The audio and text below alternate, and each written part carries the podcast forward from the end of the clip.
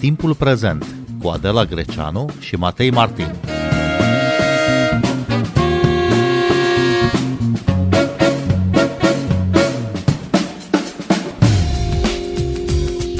Încrederea românilor în Uniunea Europeană a scăzut dramatic, conform Eurobarometrului realizat de Parlamentul European. Doar 46% dintre români mai cred că apartenența noastră la Uniunea Europeană e un lucru bun. În 2007, anul aderării noastre la blocul comunitar, 71% dintre români evaluau pozitiv apartenența noastră la Uniunea Europeană. Bine v-am găsit! Noi suntem Adela Greceanu și Matei Martin și invitata noastră este Oana Valentina Sugiu, sociolog, conferențiar la Facultatea de Științe Politice a Universității din București. Bună seara! Bun venit la Radio România Cultural! Bună seara! Bine v-am regăsit! E surprinzător acest uh, rezultat, uh, Oana Suciu. Mai puțin de jumătate dintre români mai cred că e un lucru bun faptul că facem parte din Uniunea Europeană. Eu aș spune că nu este chiar atât de surprinzător, pentru că Eurobarometru este uh, conceput în uh, paradigma comparabilității. Uh, el este realizat în toate statele Uniunii Europene, dar și în țări europene sau limitrofe Europei, de două ori pe an. Ori când spunem că susținerea față de un anumit fenomen sau o anumită cauză sau entitate, cum este Uniunea Europeană, e bine să facem acest lucru comparând și cu alte țări.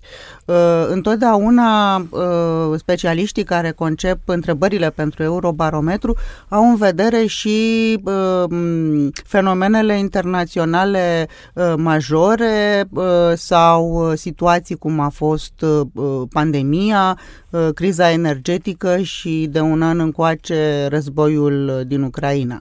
Deci totul trebuie pus în context, atât în context internațional național uh, european cel puțin, uh, precum și în context comparativ între, între țări. Uh, s-a prăbușit, uh, să spunem, uh, susținerea ideii de Uniune Europeană în publicul românesc. Ok, este mult mai scăzut față de acum 10 ani, într-adevăr, România erau, românii erau campionii susținerii ideii de Uniune Europeană. Dar să ne uităm la ce s-a întâmplat în ultimii 10-15 ani, să ne uităm la ce s-a întâmplat cu toată lumea din jurul nostru în ultimii 3 ani. Și ce s-a întâmplat? Cum se explică că după 15 ani de la aderare, încrederea noastră în blocul comunitar a scăzut atât de mult?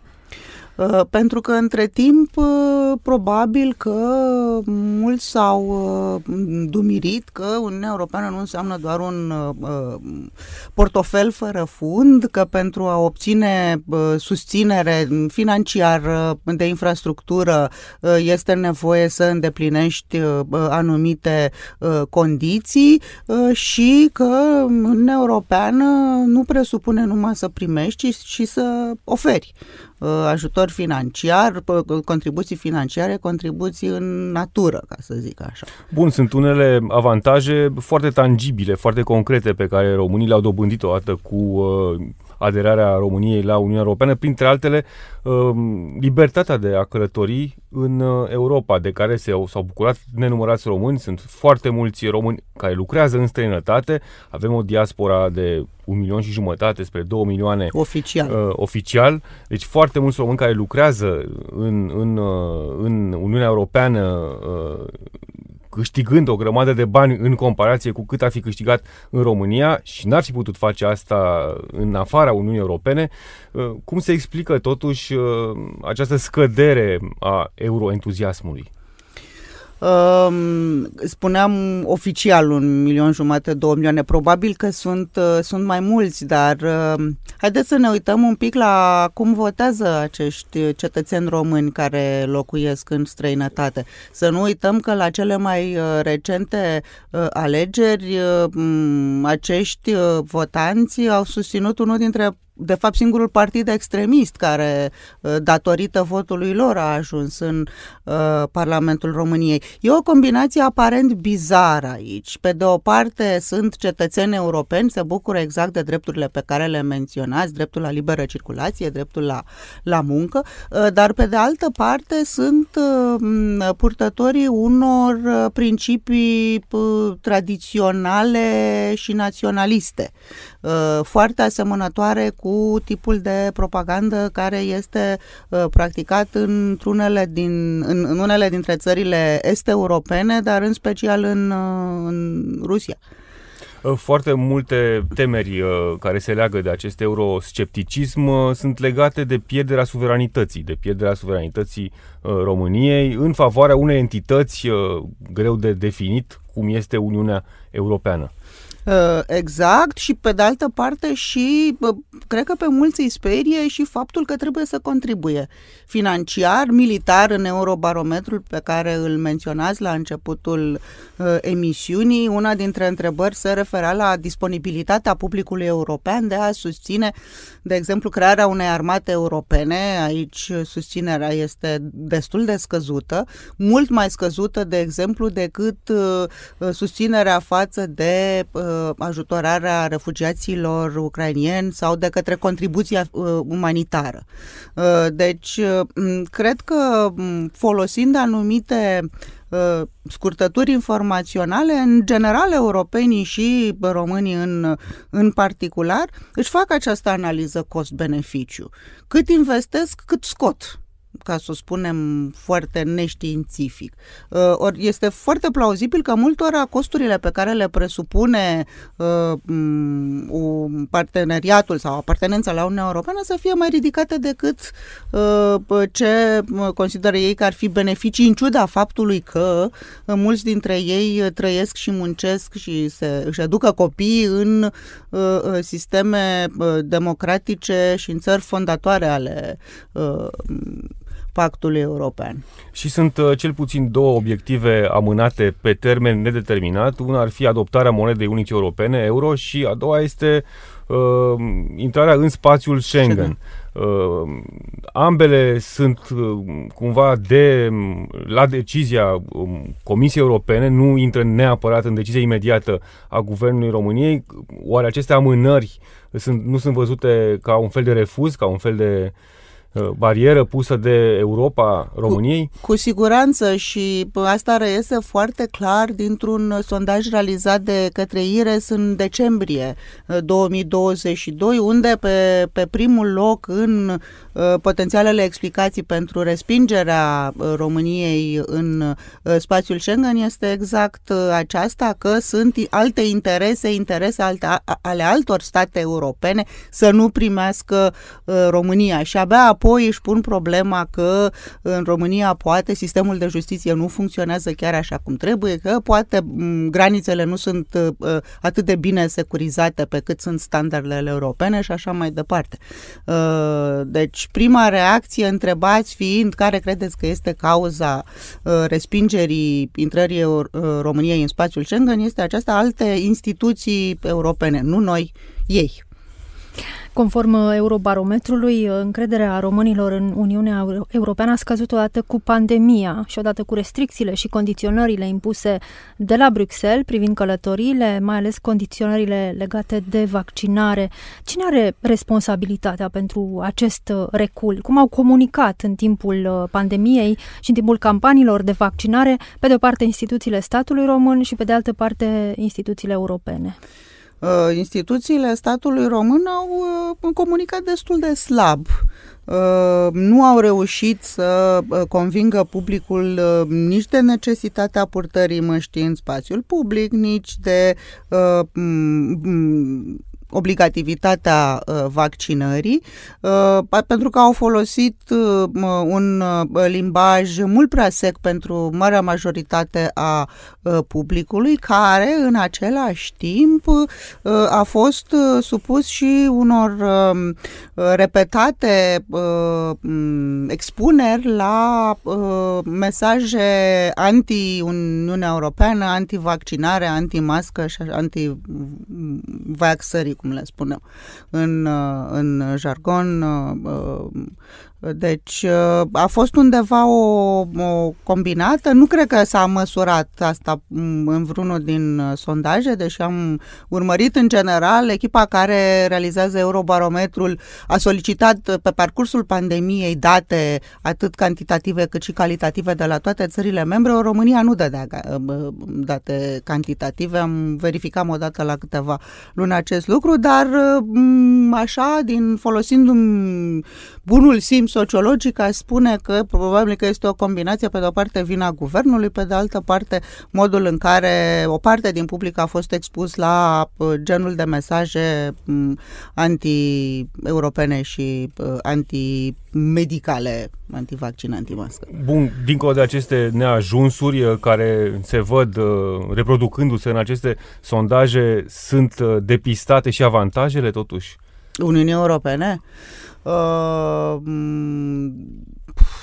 Păi da, pentru că până la urmă suntem poate pe ultimul loc în privința cum era formulată exact întrebarea, beneficiile apartenenței la... Dacă e un lucru bun faptul că Dacă e un lucru bun. Ei, dacă pe, pe de altă parte te duci și întrebi pe, pe aceeași, mă rog, același tip de eșantion, care ar fi, dacă sunt de acord sau nu, sau dacă au încredere în Uniunea Europeană, veți vedea că Uh, procentele se schimbă. Adică sar, sar de 50%.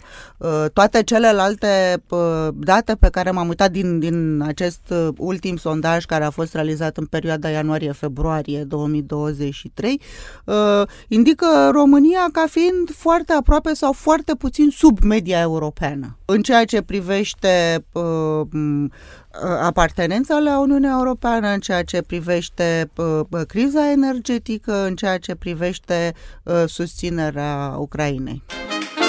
Asculți timpul prezent! Timpul prezent e un talk show zilnic despre politică, societate și cultură difuzat la Radio România Cultural. Ne puteți asculta pe Apple Podcasts, Google Podcasts, Castbox, Spotify și altele. Din uh, același barometru care ne spune că doar 46 dintre români mai cred că apartenența noastră la blocul comunitar e un lucru bun, aflăm și că 66 dintre români consideră că România a beneficiat de pe urma apartenenței la Uniunea Europeană. Nu e o contradicție aici? E un pic de disonanță uh, cognitivă. Ehm, este pentru că mm, e foarte posibil ca beneficiile să fie traduse de către mm, uh, public în beneficii uh, uh, personale. Deci e posibil ca ei să nu vadă, să spunem, fotografia, cadrul mai, mai general. O iau foarte, foarte personal. Se va menține oare această tendință? Va continua să scadă încrederea românilor în Uniunea Europeană? Ehm, eu cred că, eu cred că va, va scădea și nu numai în România. Cu excepția țărilor nordice care au un procent uh, foarte ridicat și de susținere și de implicare și așa mai departe, uh, cred că va, va continua să scadă. Uh, dar cum să spun, nu este un motiv de disperare. Nu, nu e niciun motiv de optimism, dar niciun motiv de, de disperare. Lucrurile astea se întâmplă uh, în multe alte state europene. E suficient să ne uităm peste graniță la în Bulgaria, e suficient să ne uităm în Slovacia, în Slovenia. Uh, deci, uh, țări apropiate din mai multe puncte de vedere România, unde situația este, uh, este similară aici este nuca tare pentru Uniunea Europeană, să reușească în viitorul apropiat și în viitorul mediu să țină uh, aproape uh, uh, toți, uh, toți membrii. Bun, și uh, Ungaria se numără printre țările eurosceptice. Uh, cum vă explicați uh, în această parte a Europei acest uh, val de scepticism?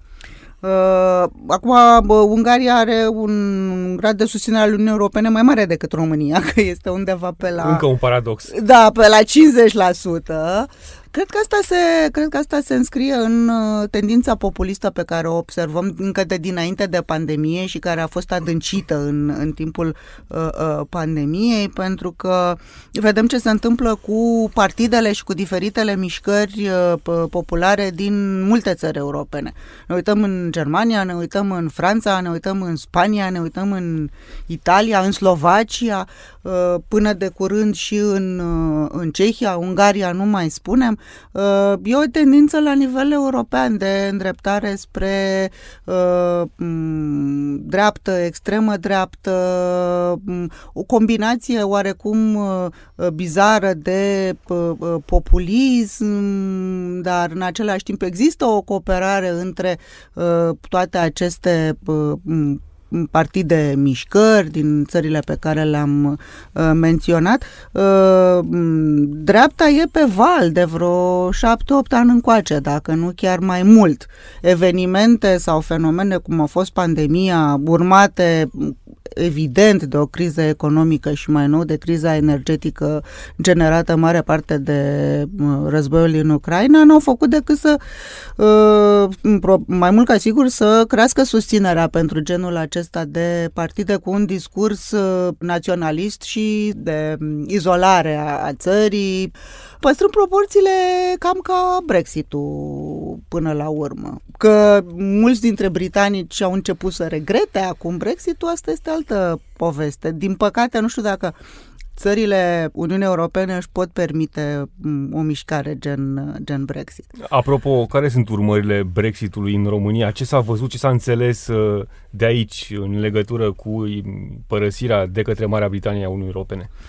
nu știu să se fi înțeles mare lucru. Poate doar uh, uh, pentru mediul academic, pentru studenți care acum, studenți foarte buni, care acum uh, pot uh, să-și depună candidaturile mm, ceva mai greu la universitățile britanice, pe care acum îi costă mult mai mult dacă vor să studieze în, uh, în Marea Britanie, la fel pentru cercetători, altfel Sinceră să fiu, nu știu cât de tare publicul român este interesat de, de Brexit, atâta timp cât încă, de exemplu, actorii privați, firmele de cablu ne dau BBC. nu cred că nu cred că interesează foarte tare. Cred că, cred că mai curând îi interesează ce se întâmplă peste ocean în Statele Unite decât ce se întâmplă în Marea Britanie, deși lucrurile sunt strâns legate între ele. Oana Suciu, în ce măsură se va reflecta euroscepticismul românilor la alegerile de anul viitor? Vom avea o serie de alegeri mm-hmm. în 2024. Mm-hmm. Da. Păi, uh, partidul pe care îl pomeneam la începutul discuției noastre, probabil că va avea mult mai multe voturi decât, uh, decât a avut la precedentele alegeri. Nu e neapărat un, uh, un fenomen de, de durată, dar e foarte posibil să, să aibă efect acum. Adică și în România votanții să se îndrepte către un partid care le promite nu neapărat un trai mai bun, dar care merge pe ideea noi pentru noi, noi prin noi înșine, ca să să nu se supere vechi liberal pe mine, dar cam, cam asta este pă, ideea. Care probabil că nu va mai marșa, nu va mai merge pe m, Uh, unirea cu uh, Moldova, uh, pentru că dacă ne uităm la sondajele din Moldova, vedem că de fapt pe moldoveni nu interesează absolut deloc să, să, să se unească formal cu România. Ei vor în Uniunea Europeană, sunt susținători ai valorilor europene în mare parte, plus conducerea de la Chișinău, dar vor să facă acest lucru în mod independent. Deci revenind la România, e foarte posibil ca acest subiect să nu mai fie antamat de către Uh, partidul care acum are, nici nu mai știu, 10%, ceva în genul acesta, e foarte posibil să ajungă pe la vreun 20% zic eu. Uh, și va fi votat uh, nu numai în anumite zone, adică e, sau de anumite categorii profesionale, sociale, categorii de, de vârstă. Cred că au un public destul de heterogen. Uh, din discuțiile pe care le-am avut uh, și la facultate cu uh, studenți care au făcut cercetare de teren, care s-au alăturat fictiv, evident, dar în diferite evenimente ale acestui partid, au venit de acolo oarecum convinși că parcă le-ar plăcea să fie și ei, ceea ce, ceea ce pentru mine a fost, uh, a fost o surpriză, dar de regulă le explica. O parte erau uh, total oripilați și pe de altă parte râdeau de să prăpădau, dar o parte chiar au fost convinși de mesaj. E altceva.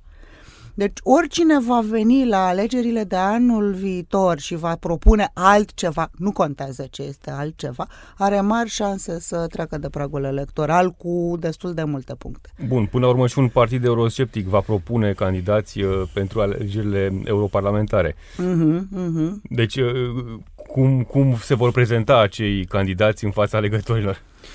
Uh, probabil că se vor agăța și de ceva teme uh, mm, la zi atunci, că de fapt asta înseamnă o campanie electorală, să-ți faci un, un uh, plan pe termen mediu, dar uh, să fii foarte atent și adaptabil uh, și la ce se întâmplă acum și aici. Uh, Probabil că vor merge pe ideea mm, România să descurcă și singură, mm, nu vin alții să ne ia pădurile, apele, gazul, petrolul. Acum chiar nu inventez, pentru că uh, mă uitam în același sondaj de care vă spuneam de la IRE, sunt întrebați românii care uh, sunt sursele corupției sau care sunt domeniile pe care ei le văd uh, cele mai corupte, sunt industria lemnului, Uh, uh, și uh, industria cosmetică, da, uh, și mai știu ce mai era, în orice caz, tot ceva de, de, de genul uh, uh, industrie. Deci cine va veni și va spune că pădurile sunt ale noastre și nu le vindem uh, străinilor, Uh, cred că va avea uh, destui, uh, destui susținători. Și apropo de sondajul ăsta, că mai este un, un paradox acolo. Întrebați fiind românii dacă o duc mai bine sau mai rău decât anul trecut, deci se face comparația strict cu 2021. Mulți spun că o duc mai rău, mulți spun că se simt mult mai singuri și asta s-ar putea să se reflecte reflecte într-o opțiune electorală, uh, mulți întrebați fiind dacă uh, au avut cui să ceară ajutor uh, în perioada pandemiei, singuri fiind, au spus că, deci mai mult de un sfert nu au avut nici măcar o mână de ajutor de la oricine. Deci dacă oamenii ăștia se hotărăsc să și voteze, s-ar putea să se îndrepte către partidul care le promite mare acusarea. În ce măsură războiul declanșat de Rusia în Ucraina și războiul informațional dus de Kremlin cu scenariile sale prin care acuză Occidentul pentru declanșarea războiului vor contribui la o și mai mare scădere a încrederii românilor, dar și a cetățenilor altor state europene în valorile și structurile Uniunii Europene? Uh, sigur vor contribui. Acum depinde mm, cum și în ce mod vor putea uh, ajunge la public. Uh, una din întrebările din Eurobarometrul acesta despre care discutăm uh, este uh, părerea europenilor despre interzicerea posturilor Russia Today și Sputnik. Uh, nor... ar, ar fi, aș spune, împotriva valorilor europene să interzicem un post de radio sau de televiziune. Exact. Și dar uh, publicurile din uh, vestul Europei și nordul Europei sunt foarte în favoarea acestei interdicții. În schimb, în partea noastră spre est, uh, România, Bulgaria, Grecia sunt undeva pe la 40 și ceva la sută împotriva acestei interziceri. Uh, deci, uh, probabil că își vor găsi alte canale. Să nu uităm cât de subtile au fost uh, în alegerile prezidențiale americane și chiar Brexit, despre care vorbeam mai devreme, cu celebrele firme de uh, troli bazate în uh, Sankt Petersburg. Probabil că o să-și găsească altceva. Nu trebuie, nu trebuie subestimați. Uh, Și cred că este important, nu știu dacă atât pentru public, dar uh, pentru politicienii care vor candida și care sigur se vor confrunta cu această chestiune, să citească un pic din uh, analizele realizate în ultimii ani de către sociologi istorici, economiști specializați pe, pe spațiul post-sovietic. Avem și în România, avem și în, uh, și în alte țări. În clipa asta mă gândesc la cartea lui Timothy Snyder, apărută în 2018. Timothy Snyder este profesor la Harvard, uh, care în 2018 ar fi uh, părut un scenariu surrealist cu Rusia invadând Ucra- Ucraina. Omul o spunea din 2018, nu l-a propăgat nimeni în seamă, nici măcar în spa- spațiul academic. Acum, cartea sa, care se numește Drumul spre nelibertate, pare absolut uh, profetică. Uh, cred că ar trebui să ne întoarcem și ca analiști, și ca jurnaliști, și ca politicieni un pic către literatura și analizele redactate în perioada asta 2016-2020, pentru că ne pot arăta cam cum, cam ce s-a întâmplat, cam cum a reușit, uh, cum au reușit uh, autoritățile ruse să intre în spațiul public uh, european uh, și nord-american și cam care ar fi potențialele căi pe care sigur le vor alege și în uh, alegerile care vin și în România și unde mai sunt în alte, în alte țări uh, europene. Oana Suciu, mai are Uniunea Europeană forța de atracție, puterea de seducție pe care a avut-o uh, la momentul fondării și apoi mai târziu în anii 90? Nu cred. Doar dacă se schimbă. Cred că ține și de mm, Bruxelles și de uh, uh, țările, uh, poate de nucleul tare al Uniunii Europene, poate de toți membrii ei, să, să, să se schimbe, să fie în primul rând mai deschisă, mai flexibilă, să folosească un limbaj mult mai pe înțelesul oamenilor. Știu că pare bizar că spun acest lucru, dar să lase te- termenii tehnici mai deoparte și să intre un pic pe tipul de comunicare care, pe care îl folosesc uh, mai tinerele uh, generații uh, pentru a explica inclusiv fenomene de genul pandemia și necesitatea vaccinării și așa mai departe. Și cum s-ar putea restabili încrederea în instituțiile blocului comunitar și în valorile Uniunii Europene? asta e foarte greu de, e foarte greu de, de estimat. Chiar nu știu. Poate, poate dacă Uniunea Europeană se schimbă în timp și atunci și încrederea și va fi, dacă se schimbă va fi mai eficientă ă, și mai aproape de votanții și publicul pe care îl ă, ă, reprezintă. Dacă va renunța la acele șabloane, cum îmi place mie să spun, dulcele limbaj de lemn european, poate atunci va fi și va reuși să transmită mai bine care sunt uh, valorile ei, diversitatea, democrația, drepturile omului și așa mai departe. Oana Valentina Suciu, vă mulțumim că ați venit la Radio România Cultural. Noi suntem Adela Greceanu. Și Matei Martin. Ne găsiți și pe platformele de podcast. Abonați-vă la timpul prezent pe Apple Podcasts, Google Podcasts, Castbox și Spotify. Cu bine, pe curând! thank you Thank you. thank you